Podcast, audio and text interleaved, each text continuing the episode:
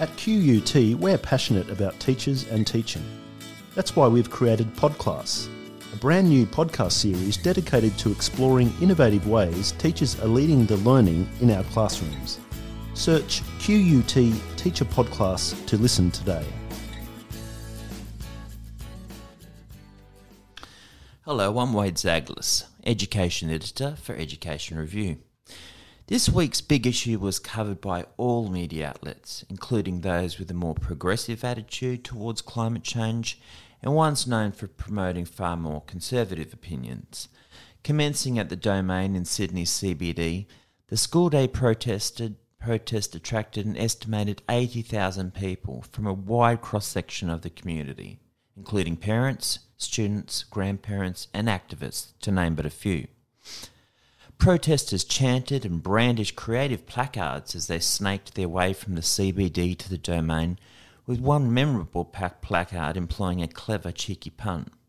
ScoMo, don't act in slow mo, it read, highlighting the protesters' chagrin that the Australian government is dragging its proverbial heels in addressing climate change.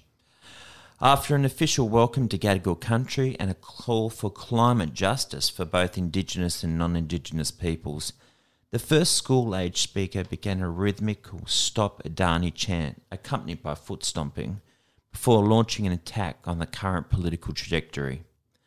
We are on the biggest upsurge of the biggest catastrophe humanity has ever faced, and our government is doing nothing, she said. We will not stand by as our future burns. The only thing we lack is political will, she concluded. Members of the federal government, including Education Minister Dan Tehan and Finance Minister Matthias Cormann, said school time was not the right time to protest.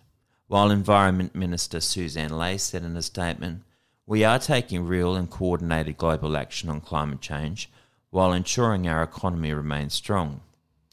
The Sydney protests were part of a worldwide day on climate action involving some 150 countries, millions of protesters, and was inspired in part by 16 year old activist Greta Thunberg, who recently delivered an emotional and acerbic speech at the United States United Nations Summit on Climate Change.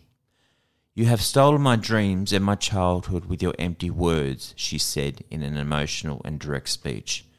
The eyes of our future generations are upon you, and if you choose to fail, you, uh, fail us, I say we will never forgive you. We will not let you get away with this. Right here, right now, is where we draw the line.